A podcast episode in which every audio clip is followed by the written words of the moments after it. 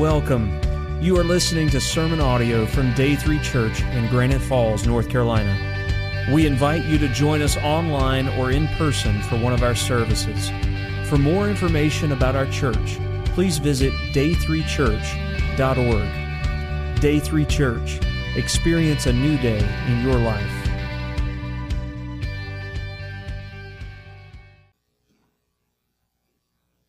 Just in case it's your first Sunday here, we're doing a series that we call Life Verses, and the point of it uh, is hopefully to demonstrate how important the Bible ought to be to our lives, uh, choices we make, the way we live our lives.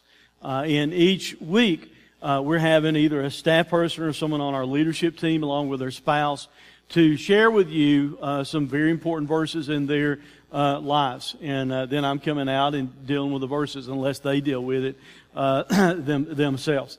So let's just jump right into it then, because uh, today we're going to look at Sandra's to begin with. Uh, and what I title uh, Sandra's verse as an available refuge. Uh, it says, God is our refuge and strength, a very present help in trouble. Any of you that have been around me very long have probably heard me tell this before, but not long after I surrendered to preach, uh, after I felt a call to the ministry, my mother gave me an Old New Testament uh, with the Psalms. That's the way they used to make them uh, years ago. You can still find them, but used to. They, you know, if you got a New Testament, always have the Psalms attached to it. Uh, and it was one that belonged to my grandmother. so um, I was flipping through it one day, and as I was flipping through it, I, I saw beside Psalm 46 that my grandmother had written a date down. And when I went to the front of the book, uh, of, of, that New Testament to see the part that's filled out, you know, when you received it and things like that. I, I noticed that the date written in the very front of that New Testament was later than the date that she had written beside Psalm 46. So that made me kind of wonder, why would she write a date beside, beside of Psalm 46 that was earlier than she had even received that New Testament? So as I investigated into that, I found out the date was the date that my grandfather died of a stroke. Uh, he died of a severe stroke before uh, I was born. Uh, was up in the barn at their uh, at their farm and, and, just had a massive stroke there. Lived just maybe a day uh, or so after that, and uh, and then he passed away. So uh, what I gained from that was that my grandmother was saying by writing that date there that Psalm 46 had given her some comfort, had given her a place of refuge when she was facing a storm in her life. Uh, I, I, said it's an available refuge, and, and by that word available, th- that means you have to make a choice to allow God to be your refuge. There, there's a decision for you to make when you're going through storms or problems in, in your life that you need to decide that you're going to let Him be your refuge. So I want you to notice four things uh, here. First of all, I want you to think about the security of God. And, uh, and by that, uh, I, I, want you to get the idea that you and I can have security just from understanding that God is that God exists without anything else said in the verse. And we'll talk about everything else that's there about God being our, our, our refuge and strength, a very present help in trouble. But even without everything else there, the reality that there is a God, the, the reality that there's a God who actually cares for us. The, the word that he used there in the Hebrew is the word Elohim, and it literally refers to him being the supreme God. And most of the time when it's used, it's like a superlative. It's like it's added to the thought that there's a God, that He is the supreme God. And God, if we, you know, those of us that have faith in Him and, and, and understand everything that He is and all that He's done, we ought to agree that He's worthy of that superlative supreme being added to, to His name. The root word comes from Almighty. And in the original manuscript, and I'm not trying to mess with your mind, I'm just telling you the truth. The original manuscript in the Hebrew, the word is doesn't exist. It was added in by the translators when they were translating trying to maybe give some clarity there that God is uh, our refuge and strength. But literally in the Hebrew, it just says God, our refuge and strength. And I'll be honest with you, I think that's stronger than even saying God is. Because He, just God, that's who He is. He, he's our refuge and, and, our strength. And we'll talk about those things in, in a moment. But the, the fact that He is in existence, the fact that there is a supreme God, that alone ought to provide some comfort for us. Uh, we throw the word supreme around rather loosely sometimes, I, I guess, in our culture. Uh, years ago, uh, Oldsmobile had a car that they called Supreme, the Supreme. Uh, I, I, think they were trying to buy that, trying to say that, hey, this car's better than all the rest of them. I don't know that worked out too good for them uh, or, or anything. I don't think you can go find that car uh, today unless you find it used. Uh, we'll throw the, the word supreme around in a lot of other uh, different ways. There used to be, you know, back I'm old, remember, there used to be a group called the Supremes. Uh, back when I was growing up, and uh, I, I don't necessarily think that means that they were the best group that's ever been out there, but that's the name they chose for themselves. There's some uh, organizations that will even give a title to their leader, like the supreme potentate, whatever that's supposed to mean, uh, and, and, things like that. But here, I, I'm just throwing that out just so I can say this. There's only one that's supreme. You understand that? God is the one that's supreme. He's the one that deserves our, our worship. The fact that God is ought to give us some security from the reality that He really, really exists. Second thing from her verse is the shelter of God the shelter of God. God is our refuge. Literally to us, toward us, for, for the purpose of, kind of like belonging to us, something that, that we can really have confidence in as though it's a possession that we have, with respect to us. God is our, our refuge. He, he's our shelter. He's our hope. The, the word also referred to trusting in Him or, or fleeing to Him for protection, confiding in Him. Old English word to, to high literally kind of means that. You're, you're hurrying or you're running really fast trying to get to a place of, of refuge. Like I said, it's a, it's a choice that you make. If you're out somewhere outside in this really bad storm, were to blow up and you're out in the middle of the field and things like that, what typically do you do? You typically do what? You try to run and get out of it. You try to find a place of refuge as, as fast as you can.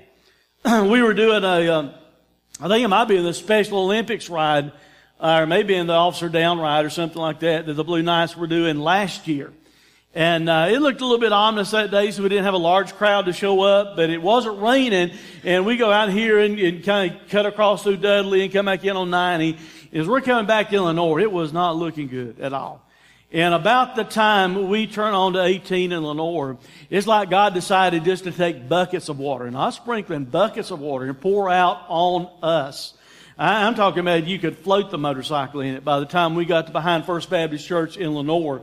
Uh, and everyone, as soon as we got there, it started lightning and everything else. They were running as fast as they could trying to get in the shelter. We were already wet, but still, you know, they wanted to get into a shelter.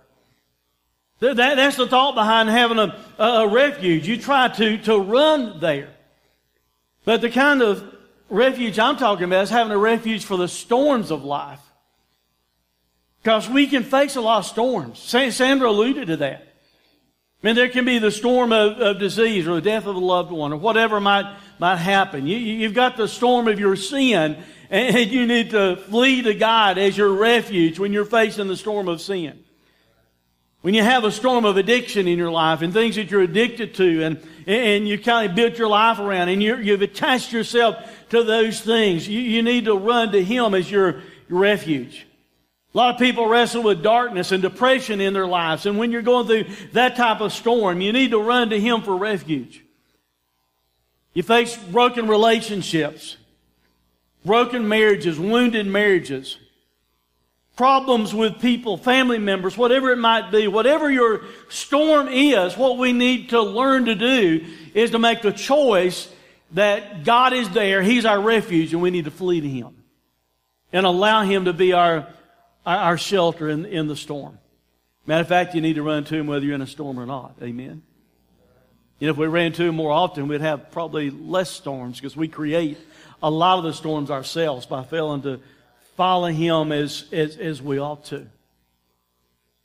But you notice also the strength of God is listed in, in her verse. God is our refuge and strength. Has a lot of different applications in the Hebrew. One word is force. I, I guess for uh, you know all of you sci-fi fans, the Force be with you or something. You know,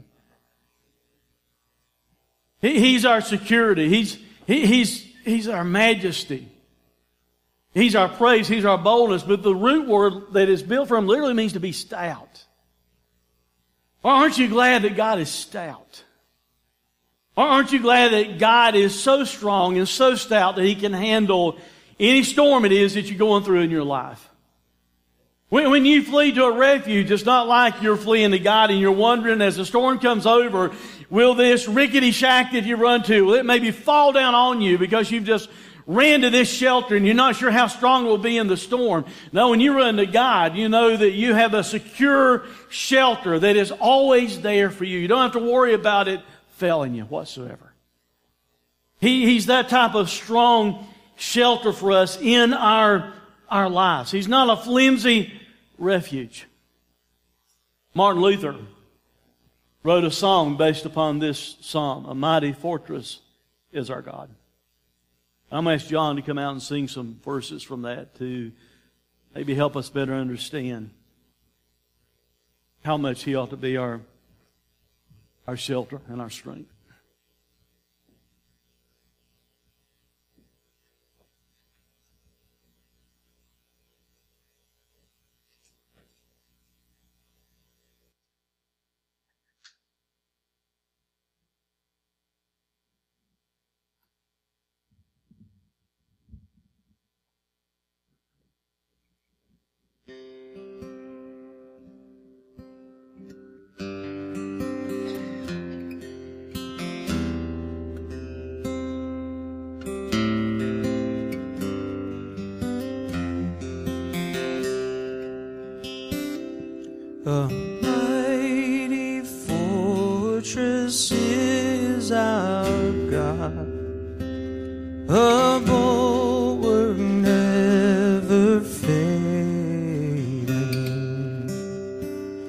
Our helper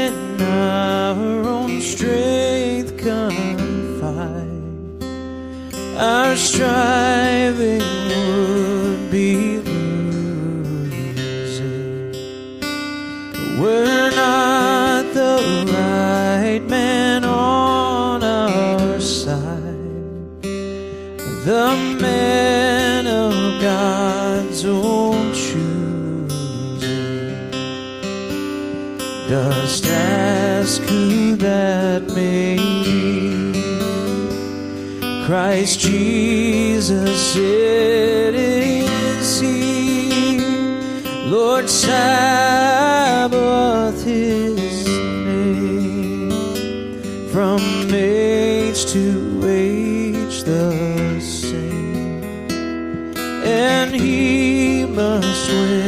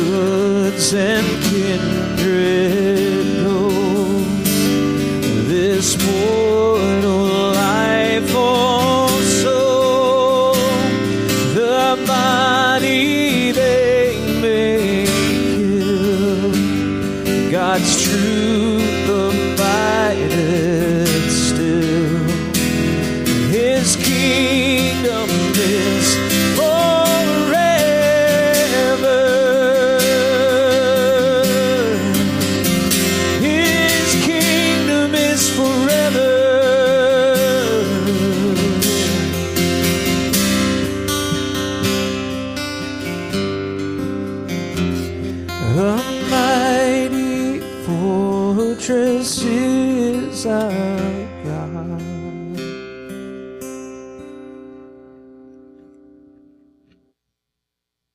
And that's a lot better than me just reading it to you like a poem, isn't it?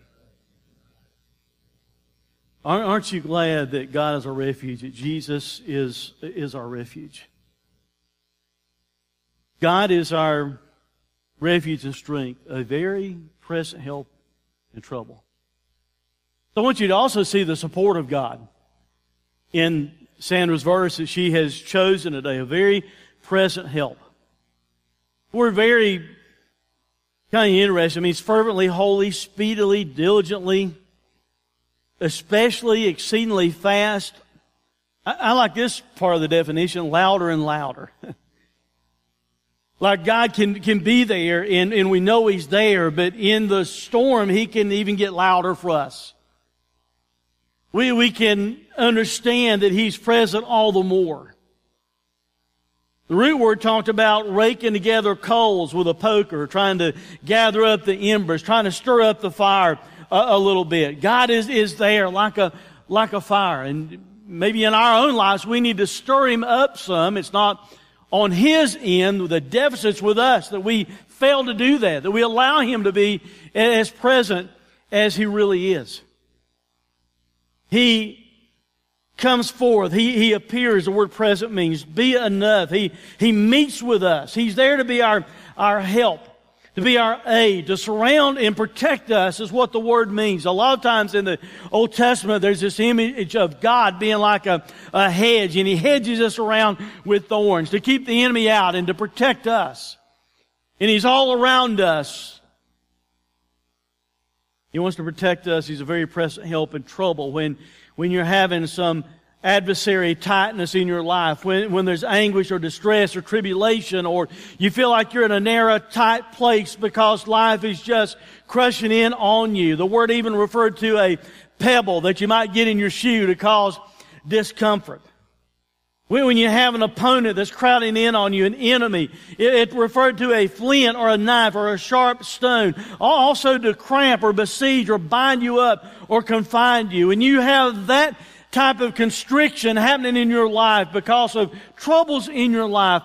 God is very present to help us. I'm afraid many of us get this idea that yes, God is there, but He's way off up there in heaven somewhere. And one day we'll finally get to be in His presence. When the reality is He is present with you now.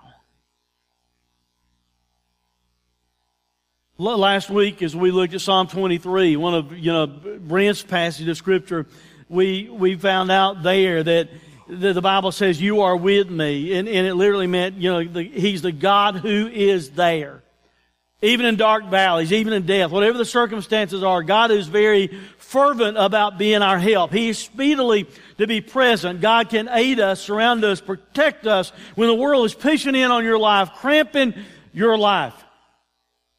God is there as a very present help. When the world is stabbing in on you like a sharp stone or knife, God is there and can help. But, like I said a moment ago, we have to make a choice. We have to flee to Him. We have to allow Him to be our very present help. The Bible says this in Matthew chapter 13 about why Jesus didn't do many miracles in some of the cities the Bible says, and he did not do many works there because of their unbelief. God is there. He wants to help you in the tribulations of life that you face. He wants to be that very present help in times of trouble.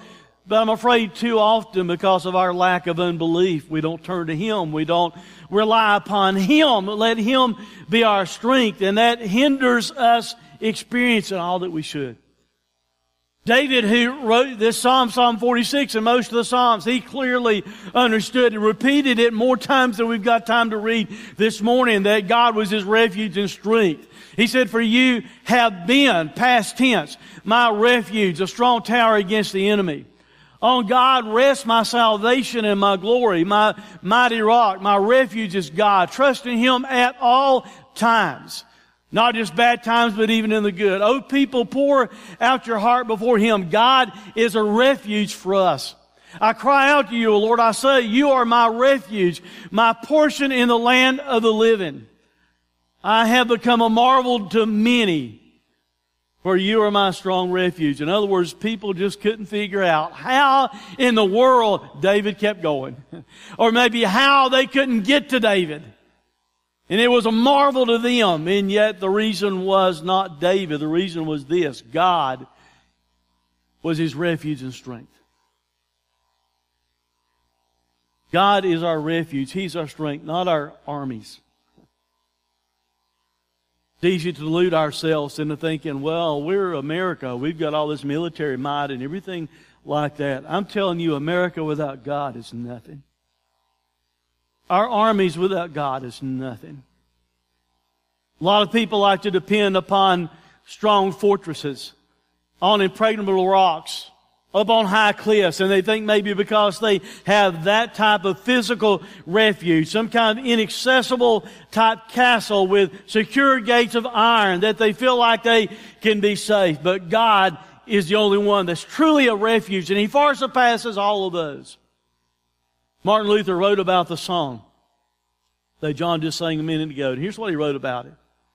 We sing this psalm of the praise of God because God is with us and powerfully and miraculously preserves and defends His church and His word against all fanatical spirits, against the gates of hell, against the implacable hatred of the devil, and against all the assaults of the world, the flesh, and sin.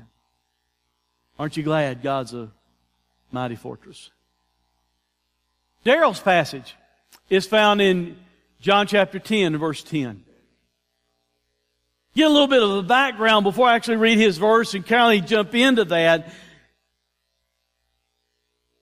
The verse that we look at in what John writes about in John 10 has the illustration of a shepherd taking place. Kind of like last week with Brent's passage in Psalm 23.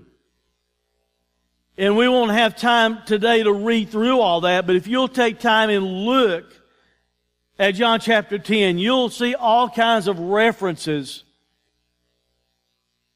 to God and Jesus being, being our shepherd.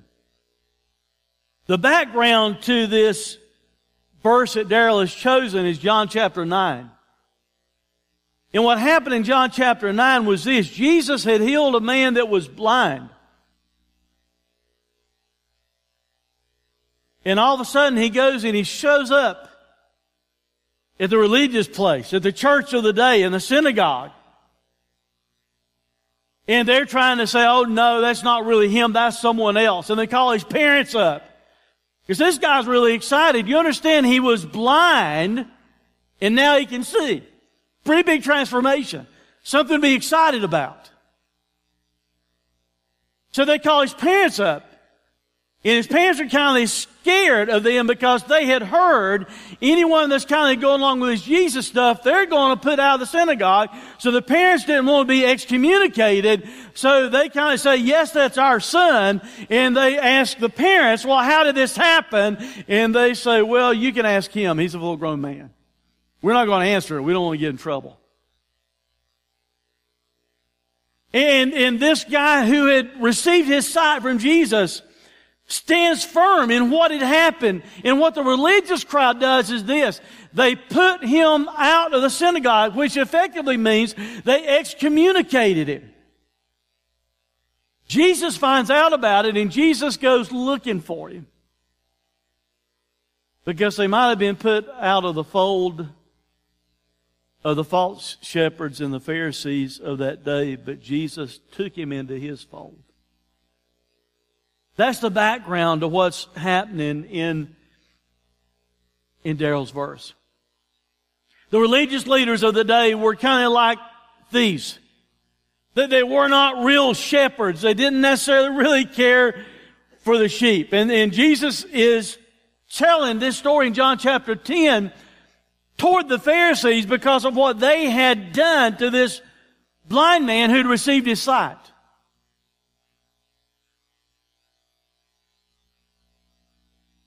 And in John chapter 10, verse 10, Jesus talks about a primary thief that the false shepherds were underneath the control of, probably, maybe without them meaning to be, but they were this thief that he mentions in John chapter 10, verse 10 says, The thief comes only to steal and kill and destroy. I came that they might have life and have it abundantly. Daryl said a moment ago, this verse, one of the reasons he loves it is that it clearly defines a couple of goals. There's a goal that Satan has for your life. There's a goal that Jesus has for your life. It clearly defines the results of who you follow. If you decide to follow Satan and his lead, then, then, there's a goal that he has for you. If you decide to follow Jesus and his lead, then there's a goal that, that Jesus has for you. I've called Daryl's verse an available life. We looked at an available refuge a moment ago in Psalm 46, but there's an available life, really two available lives. And it depends upon who you decide to follow. The first one is a destroyed life. A destroyed life. Because there's a life taker. There, there's someone that, that wants to take your life from you. Jesus said this about the thief. He, he said the thief comes only to steal and to kill and to destroy. The word for thief is the same word we get our word kleptomaniac from. Someone that they can't help it hardly. They, they steal so much. That's, that's who they are. That's what their life is wrapped up in. And that's who Satan is. He, he's a stealer. He, he wants to steal some things from your life. He wanted to steal the glory of God, and that's what got him cast out of heaven. And now, since he couldn't sit there on that throne, his goal is to steal anything out of your life that he can. He comes only. In other words, the only reason, the main purpose that he has. He comes and goes absolutely not, except for the purpose or the results of, in order that he might do these things. That he might steal because that's who he is. He's a thief. And a lot of times we jump over those little words, but in the Bible, many times those words have some significance. Here, the way it's written in the Greek, it, it, it means that Satan is not happy with just stealing. There's a cumulative or a copulative effect taking place. He's not happy with just stealing things from your life. He also wants to do this. He wants to kill. He, he wants to rush upon you with anger. As though being sacrificed by fire, slaughtered for any purpose. That's his goal. He, he wants to steal from your life. He wants to kill your life. And ultimately, you got the word in. There again, there's this build in progress. He's not happy with just stealing. He's not happy with just killing. He ultimately wants to destroy your life for all eternity. That's what his goal is. Daryl, like I said a moment ago, called the thief the taker of life. His goal is ultimately to destroy you totally. And I want you to understand something clearly. If you choose to disobey God, don't make any mistake about it. When you choose to disobey God, in a way, you are choosing to follow Satan. Anytime you choose to disobey God, it's like you've decided in, in that moment, at least in that action, whatever it is. And we need to be very concerned about that because the ultimate outcome that we're told about through Jesus here in this scripture is death and destruction. The thief represented also a lot of false messiahs. There were false messiahs that Israel had had to deal with a lot in their history. Jeremiah chapter 10 verse 21 through 22 says, For the shepherds are stupid and do not inquire of the Lord. Therefore they've not prospered and all their flock is scattered. A voice or rumor, behold it comes. A great commotion out of the north country to make the cities of Judah a desolation and, and, a, and a lair of jackals. A little bit later in chapter 12 it says, Many shepherds have destroyed my vineyard and they have trampled down my portion. They have made my pleasant portion a desolate wilderness. Israel had faced a lot of fake messiahs, false messiahs, because they knew the nation was looking for a messiah. So they had had a lot of false messiahs before Jesus and after Jesus who were thieves. They were not the real shepherd. We, we still have it in our culture today. There's still also false shepherds and religious leaders still who, who give false messages, wrong, wrong doctrine that can steal, kill, and destroy people for eternity. And we need to be aware of that fact that there's still life takers out there running around in this world. Satan is still a life taker and he wants to steal and kill and destroy your life. We need to beware of false shepherds and, and, thieves and especially beware of the main thief, Satan himself, because his goal for you is not good. But not only do you have a destroyed life, there's also an abundant life. This mentioned in John chapter 10 and verse 10. Instead of a life taker, you've got the life giver. I came that they may have life and have it abundantly. The little word I there, the personal pronoun, in the Greek here, it's in an emphatic form. And it's like Jesus is intentionally making a huge contrast between the life taker and himself as a life giver.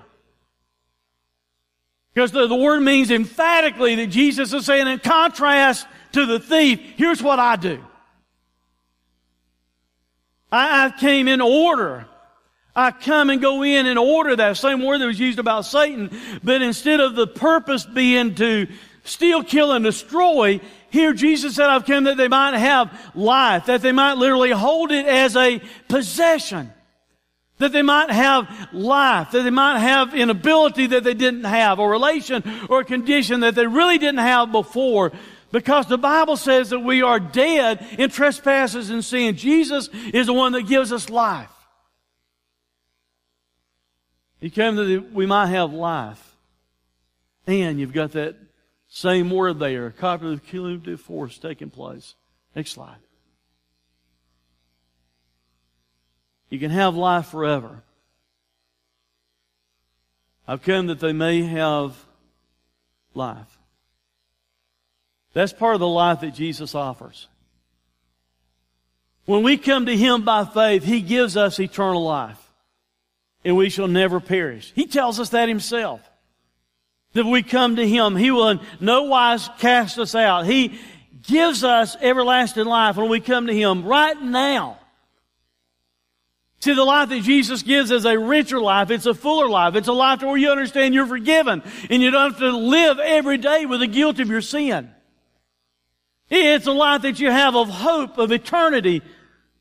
It's a higher level of life, having confidence of heaven and understanding that Jesus gives this divine gift, everlasting life, by Him dying for our sins.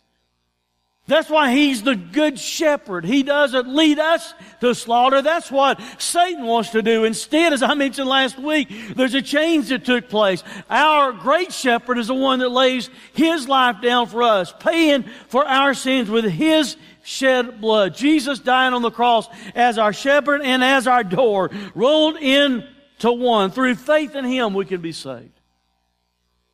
John chapter 10, verse 9, Jesus said, I'm the door. If anyone enters by me, he will be saved and will go in and out and find pasture. John chapter 10, verse 11, I'm the good shepherd. The good shepherd lays down his life for the sheep. He offers us eternal life. That's great, isn't it? Huh? Oh, you might well stay home watch TV this morning. Or slept in. Eternal life is great, isn't it? And that's what he offers us. But he offers us more than just eternal life. He also offers us life now. And I'm afraid all too often we want to take that abundant life, kind of like I said a moment ago, when we think about God being a very present help, we'll think, oh yeah, God's out there, He exists, but He's way out there in heaven. Instead of understanding He's a very present help, I'm afraid a lot of times we take that abundant life and we park it way over there in heaven too. When the reality is, He wants you to have an abundant life now also, to have it abundantly. Hold it as your possession. It, the word means super abundantly in quantity or superior in, in, quality. It implies excessiveness, preeminence, exceeding abundantly above and beyond measure what we can even begin to imagine or need. That's what He offers us. Not just one day when you get to heaven and get to walk on streets of gold. He wants you to have an abundant life now. Will life be abundant in heaven? Sure it will be. But He wants you to experience an abundant life now also. In John chapter 10, where it talks about going into the sheepfold, if you read all the rest of the verses that are there around this verse that Daryl's chosen. Some people get in their mind that entering into the sheepfold or trying to climb up over the wall like a thief is a picture of someone trying to get into heaven without going through the door Jesus, but that's not what's being taught. What's being taught is that the sheep enter the door through Jesus, they're part of the fold. A thief would be those false shepherds, those Pharisees and things like that that want to climb over the wall. Or false messiahs that want to climb over the wall to try and steal away the sheep or try and injure the sheep. It is not a picture of going to heaven. What it is going into the sheepfold is being in the protection of his fold, but it talks about going, coming in and going out. We, we won't be coming in and going out of heaven. There'll be a new heaven and a, and a, and a new earth. Everything's going to be changed, but it's, it's not like you go in and out of it. So it's not a picture of going to heaven that, that Jesus is given here in this story. It's a picture of you by faith being a part of His fold, being one of His sheep, and He leads you, and you follow Him as you go in and out and have an abundant life. The immediate context is to Jewish believers even. Because later on, Jesus talks about the Gentiles in John chapter 10, verse 16. He said, And I have other sheep. We're the other sheep. I, have other sheep that are not of this fold. I must bring them also, and they will listen to my voice. So there will be one flock and one shepherd. The Jewish believers and the Gentile believers brought together. The abundant life, what he's talking about, points to a, a depth of living and a length of living. It's not just eternal life one day when you go to heaven. It's a life that we can live right now. One of the images that comes to mind is one of the verses that we saw last week in, in Psalm 23 in verse 5 when the shepherd comes over and he has his overflowing cup and he brings it forward to feed the sheep and care for the sheep. Jesus wants our lives to be overflowing lives right now. He's got this cup that He wants to overflow our lives with.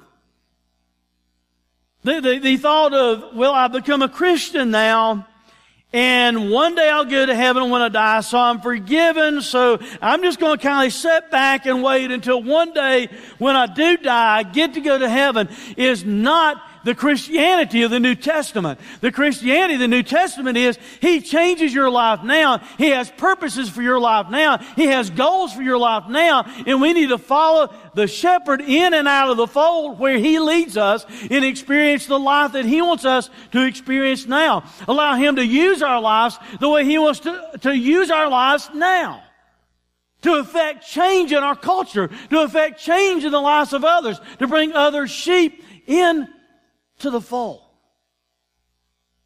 He gave that kind of life to that blind man. All of a sudden, he, see, there's a lot of imagery that goes on that blind man in chapter 9. All of a sudden, he could see things he's never seen before. And by faith, when we come to Christ, there ought to be things we see that we've never seen before. We feel that we've never felt before. We do that we've never done before. That He's got this abundant life for us now. He prepares a table for us in the presence of our enemies. He anoints our head with oil. Our cup overflows. But I want you to clearly understand something. What Jesus says here is not a health and wealth gospel. Jesus isn't saying if we follow Him, we'll never ever experience any trials. We'll never ever go through any difficulties or problems in our life. That is not what Jesus is teaching. Because Jesus also told these same disciples in this world, you'll have trouble in Matthew 16. Jesus also said in John chapter 16 verse 33, I have said these things to you that in me you may have peace. In the world you will have what? Tribulation. He's not promising health and wealth. He's not promising you always have plenty of money and everything goes smoothly in your life. That is not what he promises here. He says, but take heart, I've overcome the world. In other words, even as we walk through difficulty and tribulation, we can still experience life at a higher level than any other type of life we can live because we know we're following the one that has overcome it all. Through Him, we can have an abundant life. Even the image that Jesus gives, this pastoral scene that He's talking about in John chapter 10, you need to remember there were wolves and thieves and dangers and death. Even as He talks about Him being the shepherd, the good shepherd, He's not given an image of life without daily hardships. That's not what He promises. But He does offer us a life that we can we can make it through whatever comes, whatever hardship it is, because we know the shepherd. And, and he is our refuge and strength that we talked about earlier. And yes, he wants to give us everlasting life, but he also wants to give us life now. And we need in our lives to be going through the door by faith and receiving eternal life. And then we need to go in and out, in and out, following him as he leads us and by doing so, we can enjoy a rich, abundant life that He has planned for us as He takes us to green pastures, as He takes us to still waters. He restores our soul. We're called not just to think of eternal life then. We're called to understand the abundant life is not just in heaven. The abundant life is now. Jesus wants to live His life through our lives. That makes a difference not only in our lives, but in the lives of other people around us. Daryl said, Life does not have to be a box of chocolates. It doesn't have to be a rat race. It doesn't have to be a bowl of cherries. It doesn't have to be a series of choices. It doesn't have to be just living for a paycheck or living for the weekend or a party. It can be more we can ask or imagine because that's what Jesus tells us.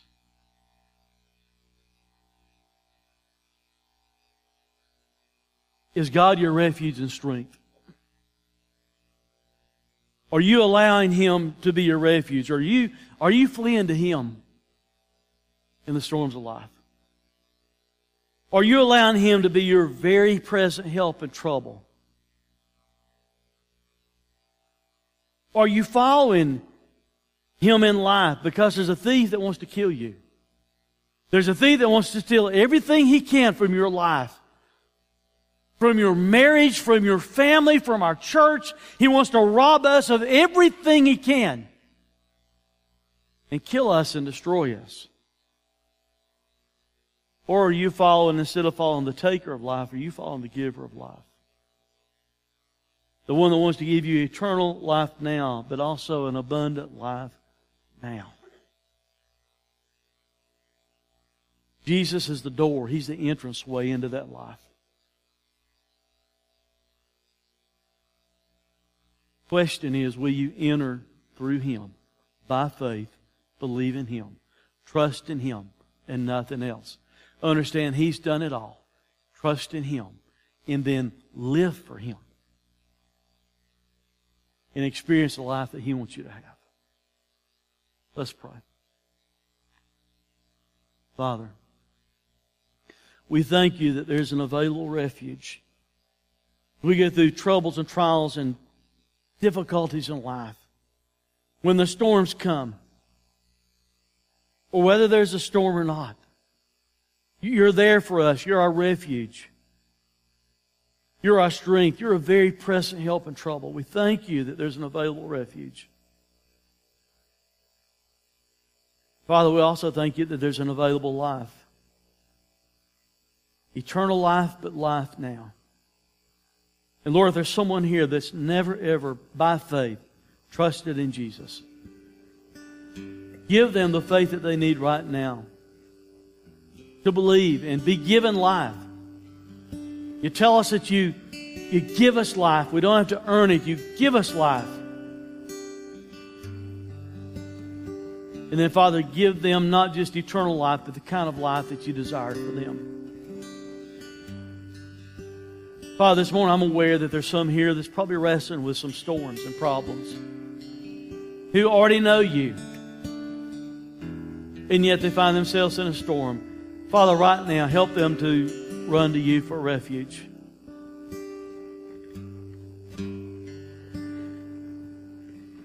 For it's in Jesus' name we pray.